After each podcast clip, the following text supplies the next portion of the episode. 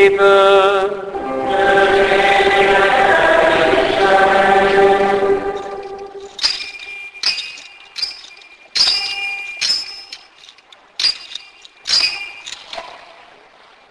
A manapokban Mária útra kelt a hegyek közé, Júd egyik városába sietett.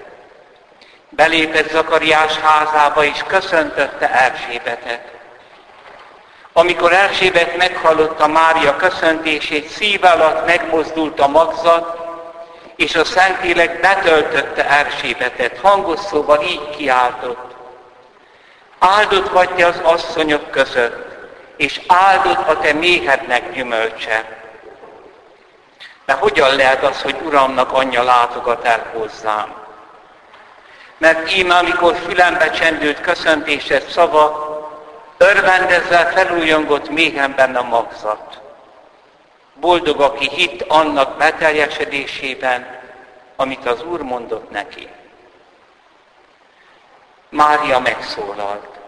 Magasztalja lelkem az Urat, és szívem újon megváltó Istenemben. Mert tekintetre méltatta alázatos szolgáló leányát, ím ezentúl boldognak hirdetnek minden nemzedéket. Nagy dolgokat művelt velem a hatalmas, szentséges az ő neve. Irgalmassága nemzetségről nemzetségre száll mindazokra, akik félik őt. Nagyszerű dolgot tett karja ereje, széjjel szólta mind a gőgös szívűeket, lesepeltett rónjukról a hatalmasokat, és felmagasztalta az alázatosakat. Az éhezőket elhalmozta minden jóval, de a gazdagokat elküldte üres kézzel. Fölkarolta gyermekét Izraelt, megemlékezve irgalmasságáról, amint atyáinknak megígérte, Ábrahámnak és utódainak mindörökre. Mária ott maradt még körülbelül három hónapig, aztán visszatért otthonába. Ez az evangélium így.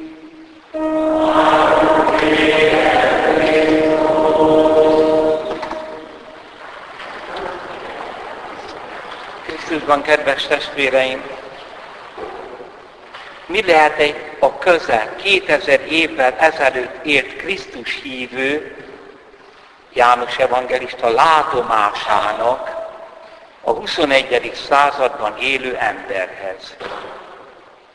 Én, János írja, láttam, hogy az égben föltárult Isten temploma, és láthatóvá vált a szövetség ládája, a friss szekrény.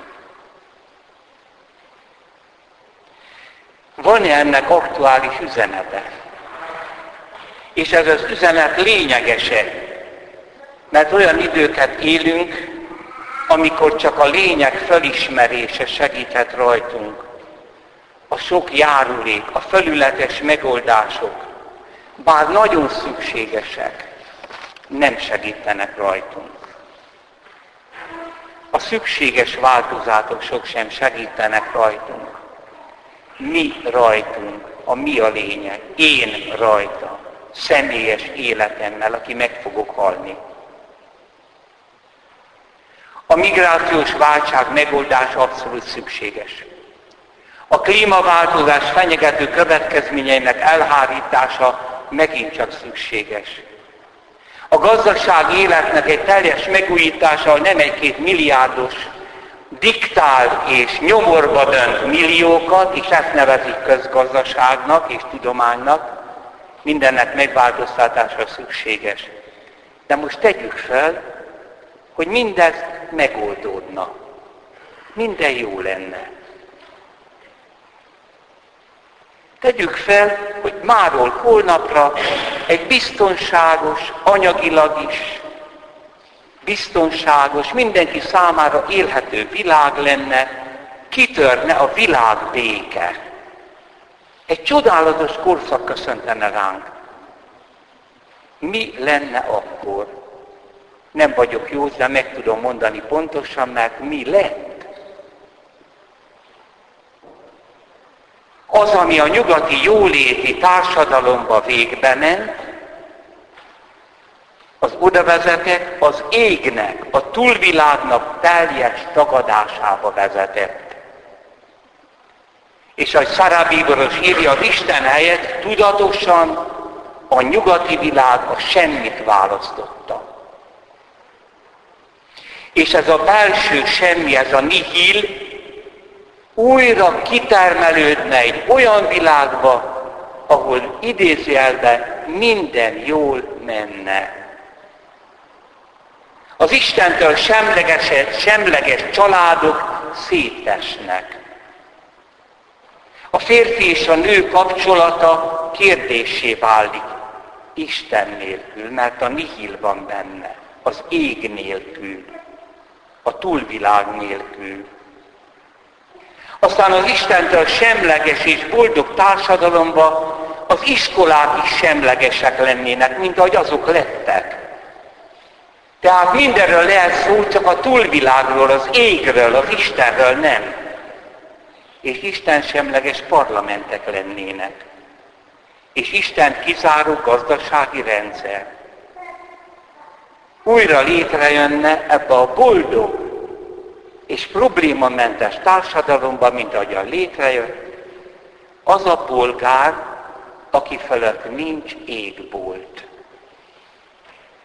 Pilinszki írta le valahol a 60-as években az új emberben, rettenetes mélyírás. Félek a kispolgártól, akinek kertje van, kutyája van, háza. De nincs égbolt a háza felett. Ez a kispolgár például lehet egy Hitler aki a hatalmat kap, akkor azt a nihilt fordítja világuralommá, és látjuk, hogy mi lesz belőle. De van egy nyugtalanító dolog, mondja Pilinszki, Hitler gyerekkori képe. Micsoda kis ártatlan. Tehát vigyázzunk magunkra is. Egy családi ház, egy kert, benne kutya, minden jól van, de nincs égbolt. Félek ettől az embertől. Tehát Szent János evangélista apokalipszisének, látomásainak könyve megdöbbentően aktuális, lényegi, sőt, magát az embert meghatározó üzenettel rendelkezik. Van ég fölöttünk.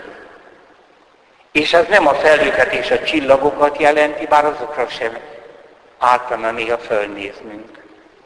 Mint Andrei Herceg a Háború és Béke című regényébe Tolsztoynak. Ez a boldog herceg, ez a sikeres ember, katona. És egyszer csak hanyat vágódik a harctéren, lövés érte mondja, de szépek ezek a felhők. Milyen szép az ég. És én sose néztem. Az ég a Bibliában a túlvilágot jelenti. Tehát van ég, van túlvilág.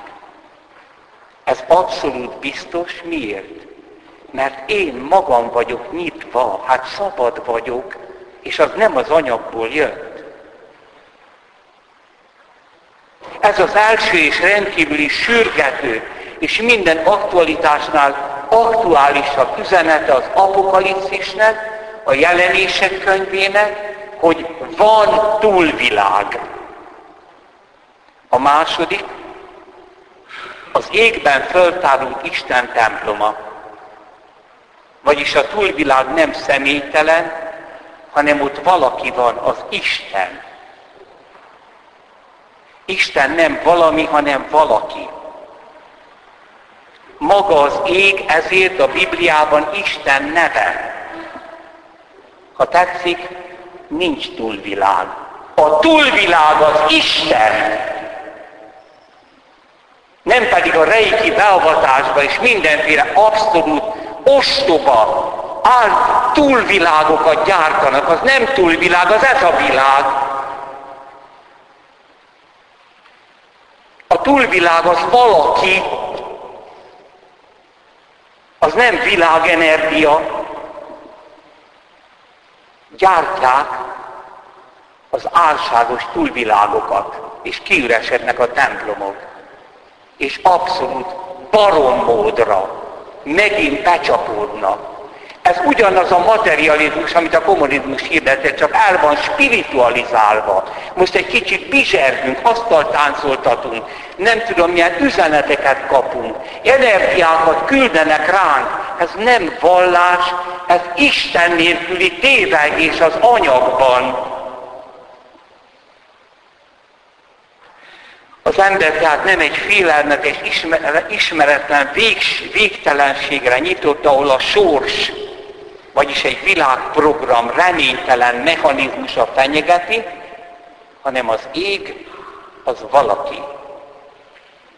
Az a személyes Isten. Ebben a kifejezésben, hogy láttam Isten templomát, nem a templom a lényeg, hanem Isten. Ő a központ. Az ő jelenléte maga az ég.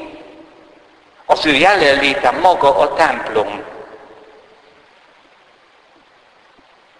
Ezt a második biztos és bizonyítható üzenetet képes félre értelmezni a mai ember, néha a keresztények is. Hogyan? Úgy, hogy elkezdünk képzeledni a túlvilágról hogy mi lesz ott, milyen fák, milyen növények, mi lesz, erről tessék abba hagyni. Ez arra fog vezetni, hogy elveszted a hitedet. Azt jegyez meg, amit mondtam, az szent háromság, Isten a túlvilágon. Ez olyan, mint a magzati létben az ember megismeri édesanyja szeretetét. És akkor egyszer csak egy túlvilágba lép ki, amikor születik. Ezért ordít a gyerek.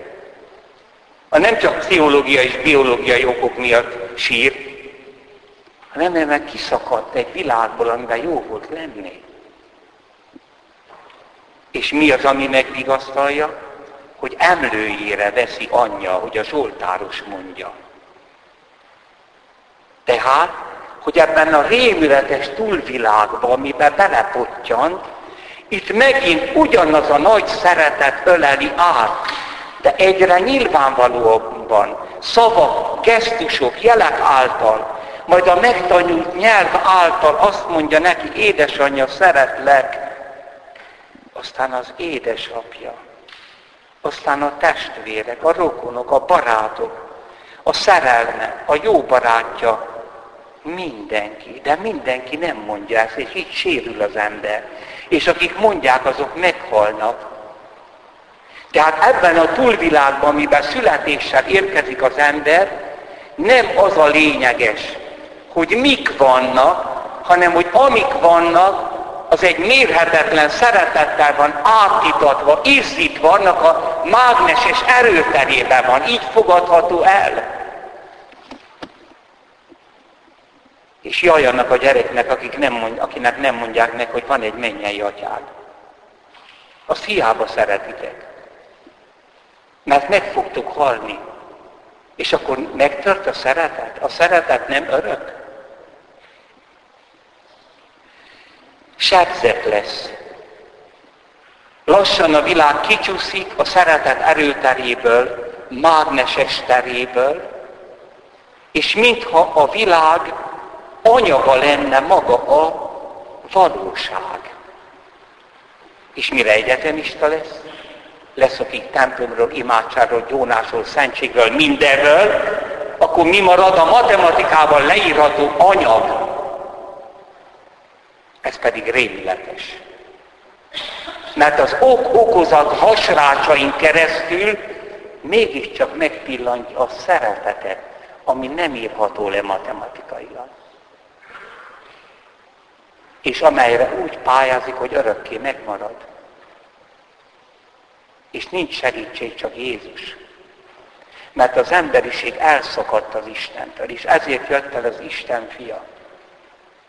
Hogy újra ebben az életben, emberi életet élve, meghalva és föltámadva értünk, bemutassa azt, hogy amit már nem éreztek, amiről leszoktatok, hogy ebben az új anyamében, ebben az univerzumban egy még nagyobb urokba vagytok benne, az Isten szeretetében. És a harmadik üzenet, és a negyedik, a végső összetartoznak. Az égben föltárult Isten temploma láthatóvá vált a szövetség szekrénye. Hát akkor nem csak egyedül van Isten a túlvilágban, hanem van ott egy szekrény is, a frigy szekrény. Meg ott van a napba öltözött asszony, akinek láb alatt a hold, aki a napba Istenbe van öltözve, akinek a gyermekét az égbe ragadták. Ez egy rövid összefoglalása a hiszek egynek, hogy az asszonytól születette, fölment a mennybe. Ez Jézus. A Fritz szekrénynek és Máriának itt olyan a szerepe, mint a szent életű, hűséges házasoknak a kettős gyűrűje. Van egy jegyesi gyűrű esetleg, és van egy házassági gyűrű.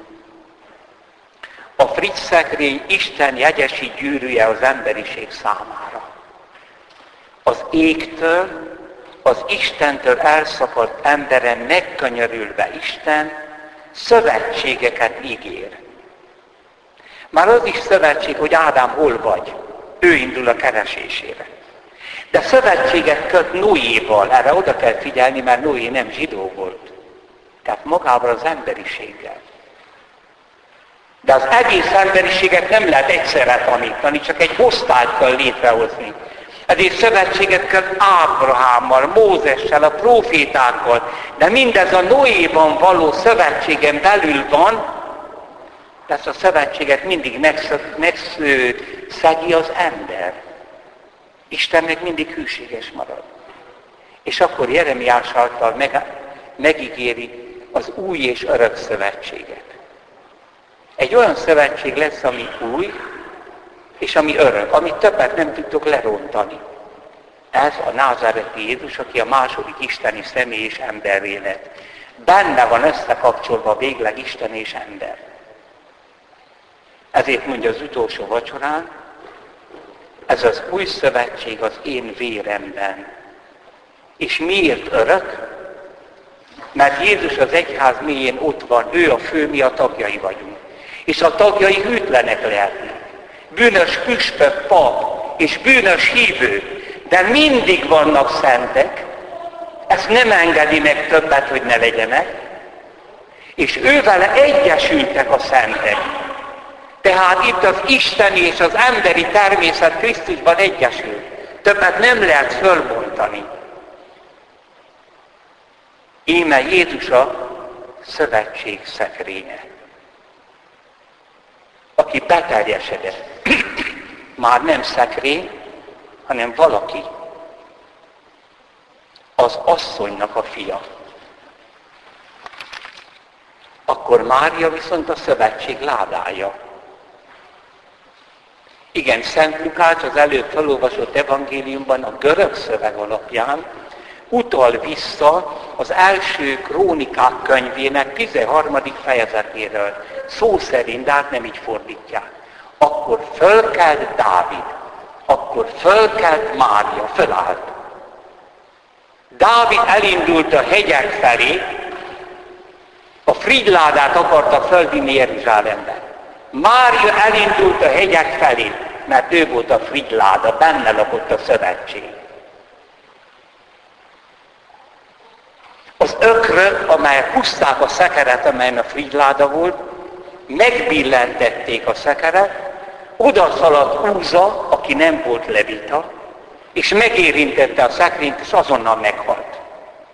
Ez a régi világ, ez a tabu. Mária megérintése viszont életet ad. Ez kihagyja a történetből Lukács.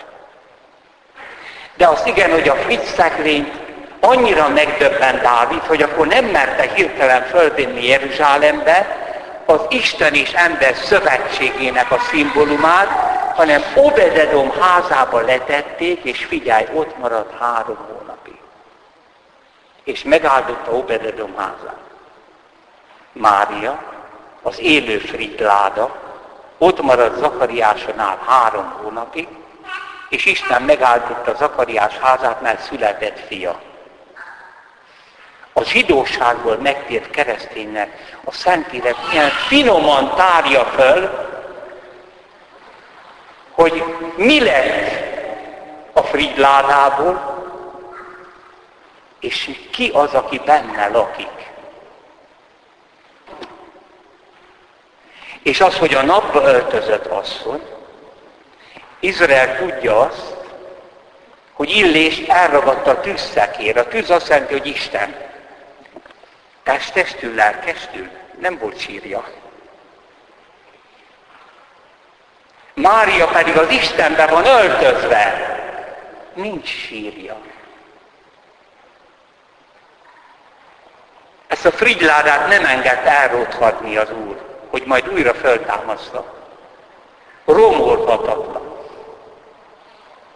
az Úr Jézus érdemei által.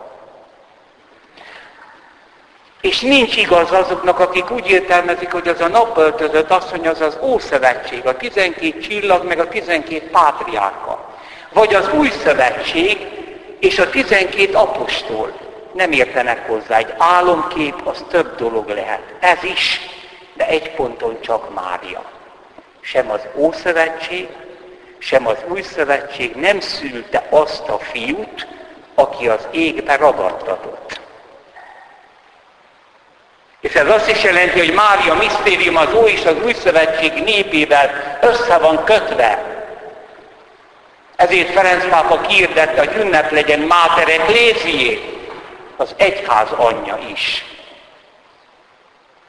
Egyre mélyebb bennem a meggyőződés, hogy a jelenések könyvének olvasása, amely a Szentírás része, nagyon hasznos, de nem lehet megérteni az Ó és Új Szövetség kinyilatkoztatása nélkül. Egyébként Apokalipszis azt jelenti, hogy kinyilatkoztatás. Összefoglalja. És testvérek, ez azt is jelenti, hogy amit a jelenések könyvében nem lehet megérteni, az Új és az Új Szövetség összes írás alapján azt nem kell megérteni. Mert az a látomások műfaja. Ezt nem úgy kell magyarázni, mi Jézus szavait. Totális félreértése. Csak annyit mond, amennyit Isten kinyilatkozhatott az Új és Új Szövetségben. Akkor miért kellett megírni. Mi az az újdonság? Nem újat hoz, hanem egy konklúziót, egy következtetést von le, amely végleges. Krisztus azért fog győzni a történelmen belül is, mert győzött a föltámadásában. Tehát nem úgy győzött, hogy Pilátus levetette volna a helytartói székből, a császár pedig kisöpörte volna, hanem azok mind meghalnak, elrohad a fejük, a csontjuk, ő pedig dicsőségben él.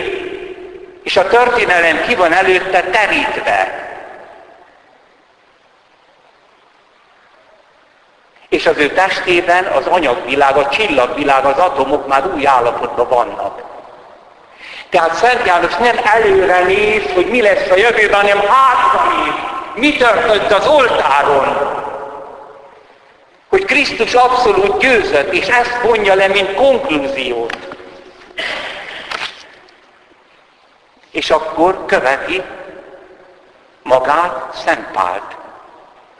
Most olvastuk, Krisztus föltámadta halálból elsőként a holtak közül. Mivel egy ember idézte elő a halált, a halottak is egy ember révén támadnak fel. Amint ugyanis Ádámban mindenki meghalt, úgy Krisztusban mindenki életre támad. Mindenki, amikor rákerül a sor, aztán következik a vég, amikor Krisztus átadja Istennek, az Atyának az uralmat, miután minden felsőbséget, hatalmat és erőt megsemmisített, Addig kell ugyanis uralkodni, amíg ellenségeit mind láb alá nem veti. Utolsó ellenségként a halál semmisül meg, hiszen minden láb alá vetett. Tehát testvéreim, a, a jövő az abszolút biztos, de a mai nap és a holnapi nap bizonytalan. Mária felvétetett a mennybe, van menny, van ég, van túlvilág, de ez a túlvilág maga a Szent Háromság Isten, az ő erőterébe vétetett fel, mégpedig nem úgy, mint mi, mert ő maga a friss szekrény, akiben Isten és ember szövetsége már nem ígéret, hanem valaki, a názereti Jézus, aki az ő méhéből született, asszonytól született, de szenvedése után az égbe ragadtatott, és él és uralkodik az atyával és a szentélekkel együtt, mindörökkön örökké. Amen. Hiszek az egy Istenben, minden atyában, mennek és földnek, minden állatban és